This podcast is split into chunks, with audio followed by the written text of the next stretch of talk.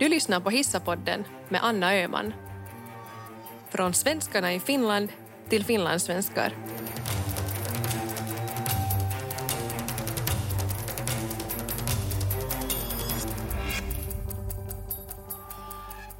Jag är finlandssvensk och jag är finlandssvensk och jag är finlandssvensk.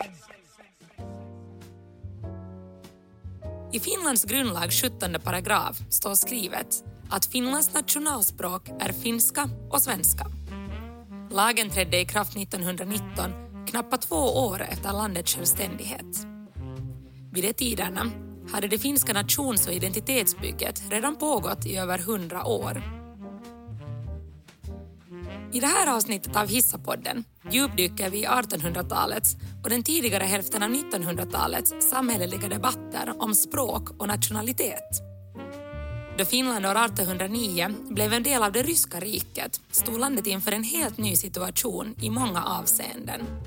Förutom en ny kejserlig överhöghet och en ny tid som ryskt storfurstendöme blev också nationalitetsfrågan en het potatis.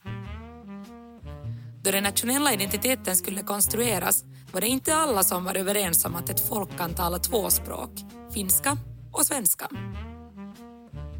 Arvet efter skilsmässan från vårt flera hundra år långa förhållande med Sverige blev ett västerländskt samhällsskick och en svenskspråkig minoritet utbredd i samhällets alla klasser.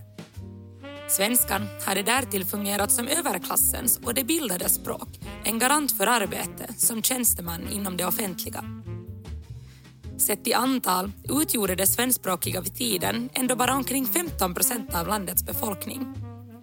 Tvisterna om svenskans politiskt och socialt dominerande ställning i storfurstendömet Finland mynnade ut i det vi idag kallar för språkfrågan och språkstriderna.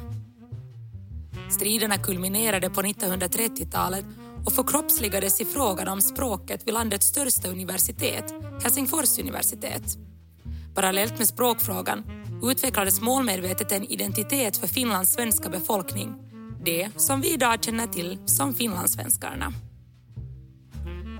Under 1800-talet sveper en nationalistisk våg över länderna i Europa. Över land och rike skapas föreställningar av folk och gemenskaper som baserar sig på historia, kultur, etnicitet och språk. I Sverige och Danmark är det skandinavismen som tar framförallt de akademiska kretsarna med storm och drömmen om ett enat Skandinavien lever stark. I drömmen ryms sällan ländernas lite mer avskilda kusin Finland med. Här förs istället egna nationalitetsdebatter. I det finska nationsbygget utvecklas under 1800-talet två framträdande nationalistiska ideologier. Den finsksinnade fennomanska och den svensksinnade svekomanska. Nationsbygget tar fart i början av 1800-talet. Hösten 1828 flyttar Finlands enda universitet, den kejserliga akademin, från Åbo till landets nya huvudstad Helsingfors. Universitetet verkar många av de främsta talesmännen för den finska identiteten. Runeberg, Lönnroth, Topelius och andra fosterlandsförespråkare pratar varmt för att främja finskans ställning i samhället och göra språket jämlikt med svenskan. I nationalromantisk anda upptäcks den finska folksjälen med ett gemensamt språk och historia. Elias Lönnroths Kalevala och Johan Ludvig Runebergs Fänrik Ståls sägner skapar en kulturhistorisk bild av det finska folket som modiga och begåvade kämpar. Ett uträ öppnar samhällselitens ögon för det egentliga folket, det som befinner sig utanför den traditionella ståndsindelningen. Plötsligt är det den finskspråkiga allmogen med torpare och backstugusittare i spetsen som ska hålla det finska folkets fana och bli bärare av den finska nationen under konstruktion. Vid universitetet verkar också docent och lektor Johan Wilhelm Snellman som snart blir en stark förgrundsgestalt för fenomanin. Fenomanerna anser att det inte räcker med att finskan blir jämlik med svenskan. Istället borde folkets språk, på bekostnad av svenskan, bli det ledande språket på samhällets alla plan. Enligt Snellman kräver en enhetlig och stark nation ett språk som talas av hela folket, oberoende av samhällsklass. Speciellt viktigt är det att finska blir den bildade klassens språk. De svenskspråkiga måste helt enkelt avstå sitt svenska språk och sin svenska kultur till förmån för nationen. Snellman lyckas till hög grad mobilisera den akademiska ungdomen. Nu ska det bildade bli folkliga, medan folket ska bildas. Under studenternas besök till sina hembygder sysslade aktivt med folkbildningsarbete av den finländska allmogen. På 1840-talet blir fenomenerna under Snellmans ledning både starkare och radikalare. Snellman grundar tidningen Saima där tonen i nationalitetsdebatten skärps. I takt med att fenomenin får ett bredare understöd börjar den bildade svenskspråkiga samhällsklassen studera och lära sig sitt egentliga modersmål, finska. Att ens självaste modersmål egentligen kunde vara ett språk man inte ens behärskade var inte någon märklig tanke i samtiden, varken i Finland eller i Europa. Bland akademiker blev det också populärt att förfinska sina namn. Efter en paus på 54 år sammanträder Finlands beslutsfattande organ, Lantdagen, igen år 1863. Nu gör den politiska nationalismen entré med målet att göra finskan till det ledande språket inom samhällets olika sektorer. Alla sväljer ändå inte det fenomanska glädjebudskapet med hull och hår.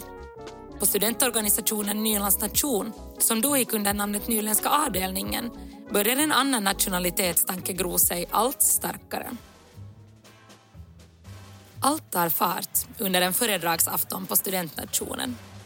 I den smärre träsalen sitter ett 40-tal manliga studenter bänkade för att ta del av nylänningen herr Cedervarvs föredrag. Är nyländska svenska allmogens assimilation med den finska att förutse och är vi berättigade att söka befordra densamma? Under kvällen florerar dryckerna och stämningen är god. Ju längre föredraget lider, desto mer förnöjt nickar studenterna. Cedervarv känner sig belåten med sin insats och avslutar sitt inlägg med att i sann tidsanda svara starkt jakande på sin egen fråga. Hurrarop utbrister i salen. Jublet avbryts då någon längst bak i det dunkla rummet till alla stora förvåning opponerar sig. Genom den smala gången mellan stolsraderna tar sig studentnationens ledare, kurator Axel Olof Freudenthal, sig fram med ett skriftligt inlägg. Stämningen i salen förändras med ens då Freudenthal tar till ords. Börjar vi önska den svenska nationalitetens undergång här i landet och dess sammansmältning med den finska? Till skillnad från Cedervarv besvarar Freudenthal sin fråga starkt nekande. Då föredraget är över är det enda som hörs i salen ljudet av studenternas cigarettblås. Då den värsta chocken lagt sig uppstår en livlig diskussion som ska komma att pågå under en lång tid framöver.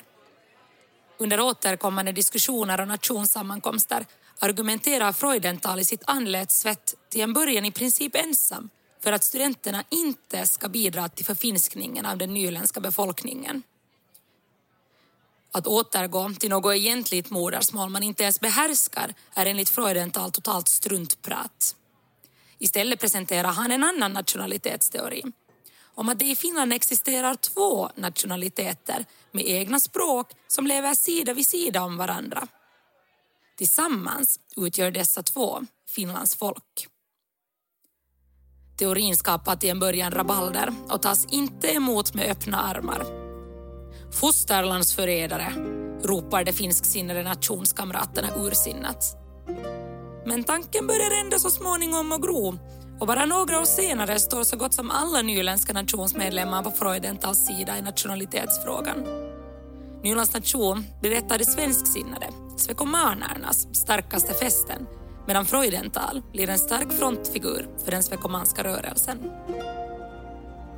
Vid det här skedet kan det vara bra att poängtera att fastän vi idag enkelt ser på nationalitetsrörelserna som två enhetliga rörelser eller på språkstyrda som en kamp mellan två språk så såg man inte nödvändigtvis på saken på samma sätt i samtiden. Då gjorde man i första hand inte skillnad på folk på språklig basis.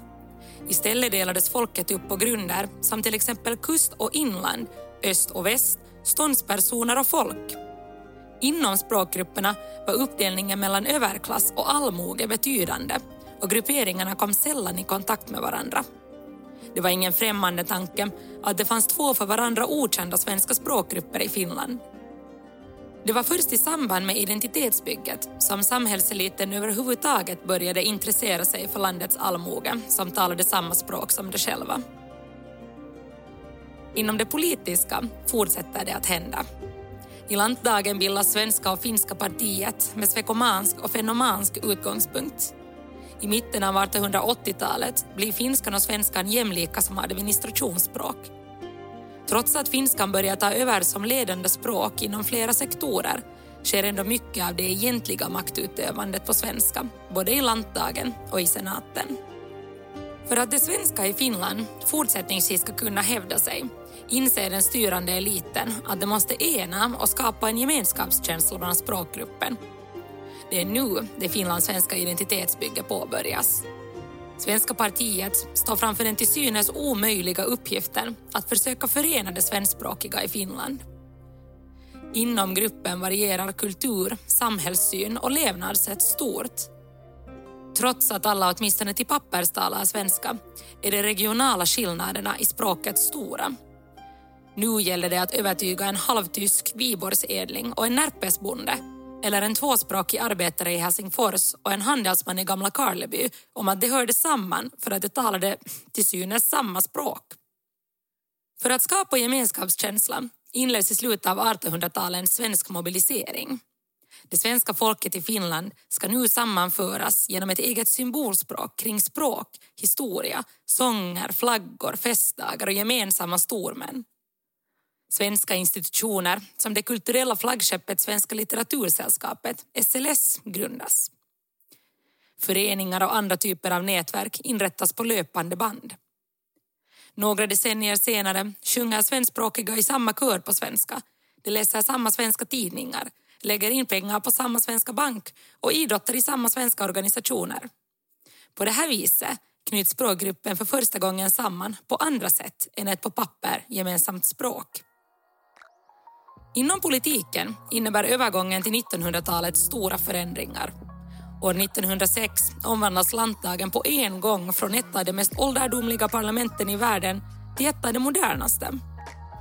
Den allmänna och lika rösträtten innebär att alla 24 år fyllda, oberoende av kön och social bakgrund, plötsligt får vara med och rösta fram landets beslutsfattare.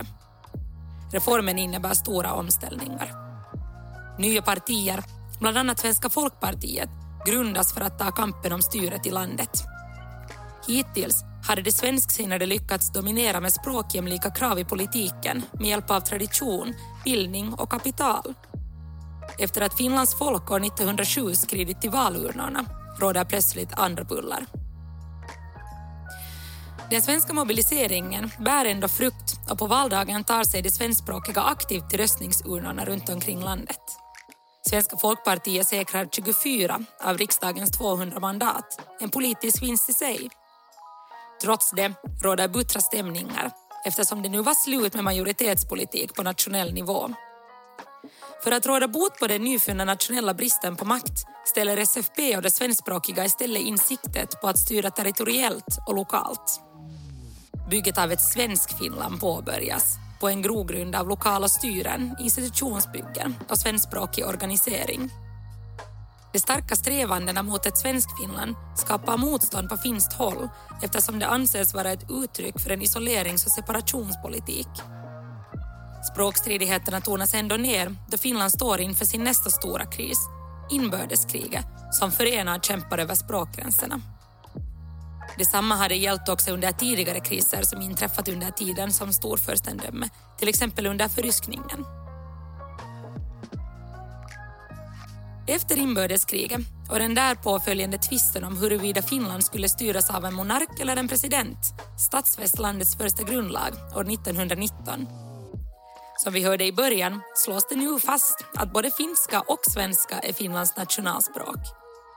Vidare tryggas svenskspråkigas rätt till användningen av eget modersmål vid myndighetsärenden. Lagen är en besvikelse för många svensksinnade som hade önskat sig ytterligare grundlagsenliga rättigheter. Följden blev livliga diskussioner om ett finlandssvenskt självstyre, planer som ändå aldrig fick större understöd. Tre år senare stiftas fler språklagar som lägger den rättsliga grunden för Finlands tvåspråkiga offentlighet ända fram tills idag.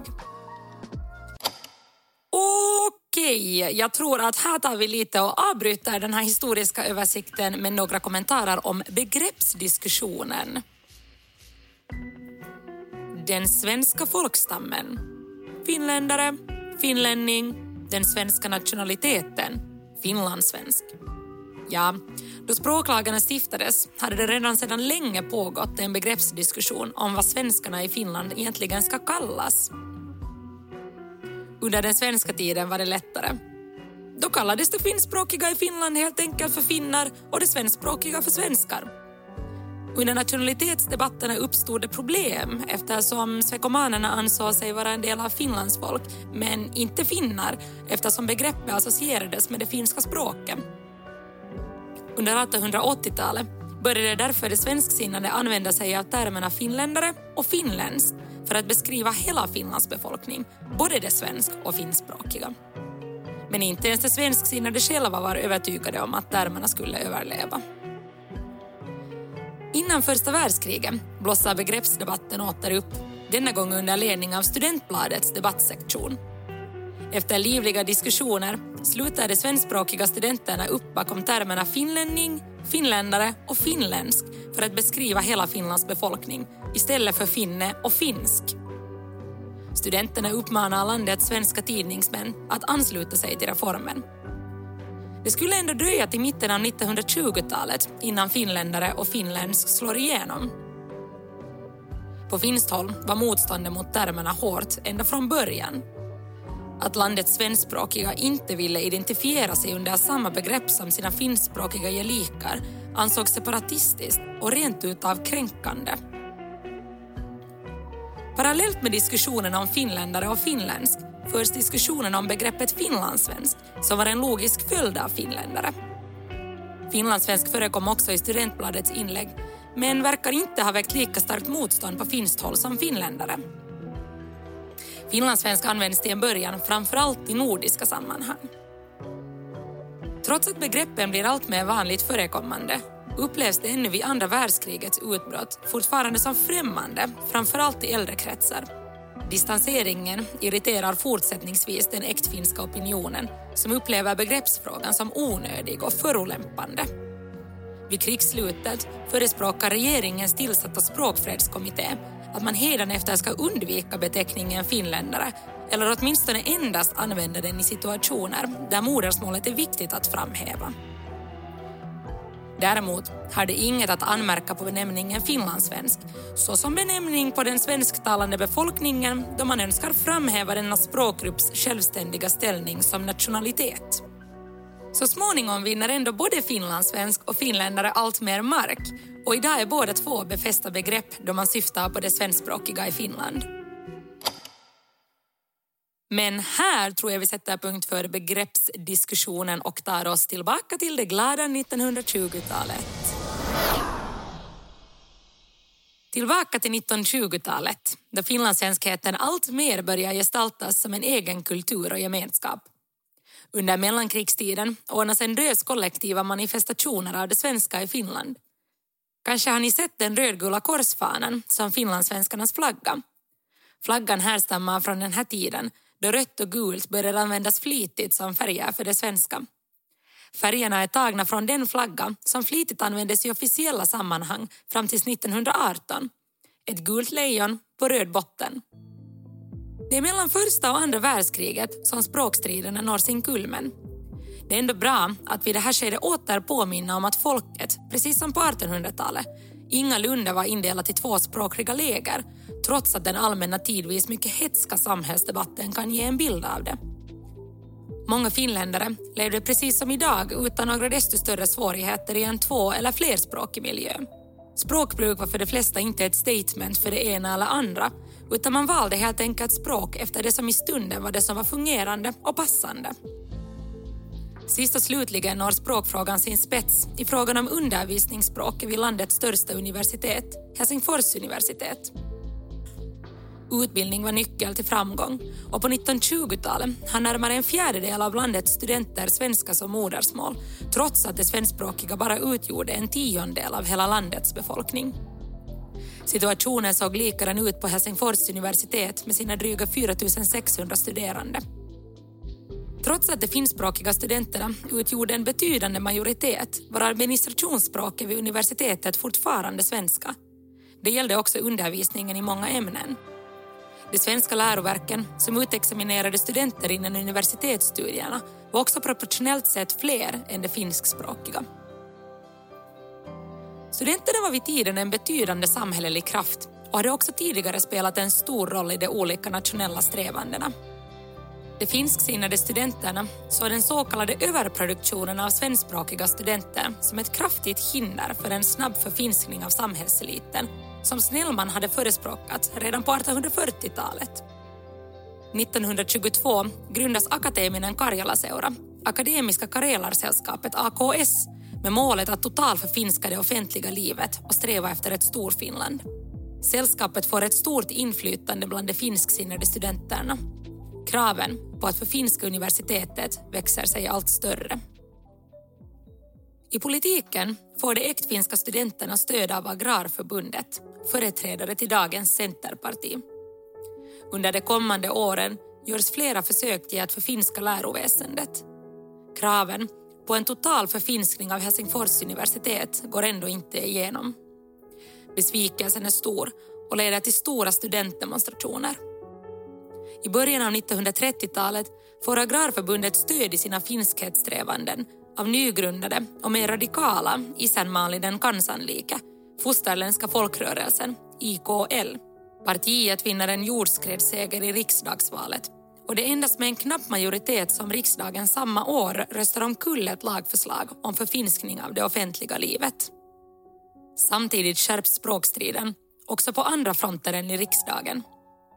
I både inhemsk och rikssvensk press ger SFP ettriga svar på tal om agrarernas och IKLs jämna strömmar för finskande lagförslag. Ute på fältet bedriver AKS propaganda mot den svenska kulturen genom sina underavdelningar i de finskspråkiga läroverken. I Helsingfors ordnas demonstrationer mot det svenska och Svenska dagen utmynnar i gatuslagsmål. Just Svenska dagen skulle komma att bli en orolig dag också under de kommande åren då äktfinnar och svensksinnade studenter rycker ihop. Den dåvarande minoritetsregeringen ville få en snabb lösning på språkfrågan och 1934 lägger det fram ett nytt förslag till universitetslag. Enligt förslaget ska finskans ställning stärkas genom att göra det till universitetets administrativa språk. Den svenskspråkiga undervisningen ska likväl garanteras i fortsättningen genom inrättningen av 21 lagstadgade svenska professurer. Men mottagande är inte det regeringen hade hoppats på. Tvärtom. Upprörda stämningar leder till starka protester både på äktfinskt och finlandssvenskt håll. Det utmynnar i en ännu kraftigare våg av demonstrationer och massprotester då folket tar sig ut på gatorna. Aggressiva kommentarer yttras både i riksdagen och i pressen. På en kort tid undertecknar 154 000 finlandssvenskar en massadress i protest mot lagförslaget. Samma månad överlämnas fyra skandinaviska adresser undertecknade av 756 universitetslärare som uttrycker sitt stöd för fortsatt svenskspråkig utbildning vid universitetet. Ärendet diskuteras i rikssvensk press som i sin tur refereras flitigt i tidningarna på hemmaplan. De skandinaviska adresserna irriterar inte bara äktfinnarna utan också regeringen som i sitt svar bestämt tar avstånd från utländsk inblandning i Finlands interna angelägenheter. Regeringen försöker få igenom lagförslaget i en urtima riksdag, men misslyckas. Under behandlingen, som försenas av långa och många inlägg av äktfinska riksdagsledamöter, verkställer AKS en riksomfattande kampanj. Budskapet är klart. För finska universitetet antingen genom nyval eller genom folkomröstning. Då regeringen inte hörsammar kravet breddas kampanjen till uppmaningar om att bojkotta produkter tillverkade av företag som ägs av det så kallade svenska kapitalet. Kampanjen blir av flera orsaker inte så framgångsrik. Detsamma kan man inte säga om Finskhetsförbundets kampanj för en massförfinskning av så kallade icke-nationella släktnamn. Under åren 1935 till 1936 förfinskas närmare 100 000 släktnamn, de flesta svenskklingande men också judiska och ryska. De förfinskade släktnamnen blir finskhetsrörelsens sista stora seger. Trots uppviglade stämningar på många fronter går samhällsklimatet överlag mot ett mer medgörligt håll. Hitlers totalitära Tyskland och Stalins diktatoriska Sovjet har visat på vikten av ett fungerande och brett samarbete i inrikes och utrikesfrågor. Dessutom befann sig Finland i en ekonomisk högkonjunktur och i många frågor gick det bra för landet. Behovet av politisk konsensus var stort. Då Kyösti Kallio år 1937 blir vald till president utser han en regering bestående av Agrarförbundet och Socialdemokraterna som tillsammans har överväldigande majoritet i riksdagen till skillnad från vad de tidigare regeringarna haft. Med hjälp av sin röstövervikt driver den nya regeringen snabbt igenom en universitetslag. Lagen blir en kompromiss. Finska blir universitetets administrationsspråk och antalet svenskspråkiga professurer 15 till antalet. Föga överraskande understöder varken äktfinnarna eller SFP lagen. Vid detta nya politiska läge spelar det ändå ingen roll. Landets första starka koalitionsregering hade bildats och tiden då regeringen var beroende av mindre vågmästarpartier med envisa politiska agendor, den var förbi. För Helsingfors universitets del visade sig kompromisslösningen vara välfungerande och anger än idag riktlinjerna för tvåspråkigheten vid universitetet. Lagens snabba genomdrivande var också ett tecken på att det finländska samhället hade fått nog av högljudda minoriteter på bägge sidor som dikterat vad majoriteten ska göra. Universitetslagen satte stopp för de allra hetskaste språkstridigheterna och bara ett par år senare bröt andra världskriget ut. För Finlands del innebar kriget betydande uppoffringar för att behålla självständigheten. I stridens hetta fanns det ingen tid för att tjafsa om språk. Istället förenades varje finländare, oberoende av språklig eller social bakgrund, för att ta striden för den nation man byggt upp tillsammans. Efter kriget skulle landet återuppbyggas tillsammans, oberoende av varifrån du kom eller talade för språk. Den finlandssvenska kulturen och identiteten började formas på 1800-talet men det skulle dröja till 1920 och 1930-talen innan den tydligt började gestaltas. 1920-talets språklagar var ett viktigt ramverk för landets svenskspråkiga kultur. Det bidrog på ett avgörande sätt till att landets svensktalande började uppfatta sig som ett språkligt kollektiv med en egen kultur.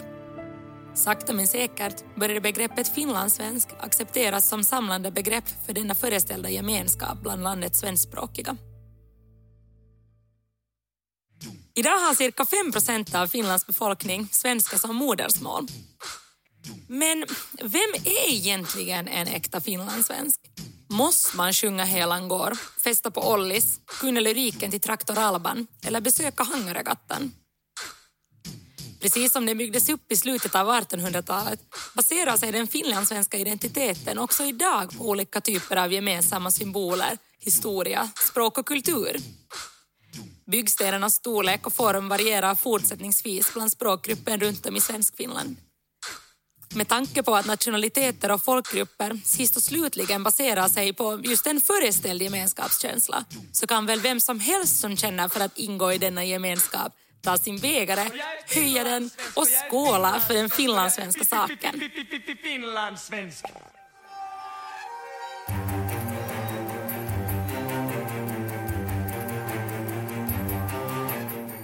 Du har lyssnat på Hissapodden med Anna Öhman. Inspelad av Tobias Jansson och producerad av Freja Lindeman.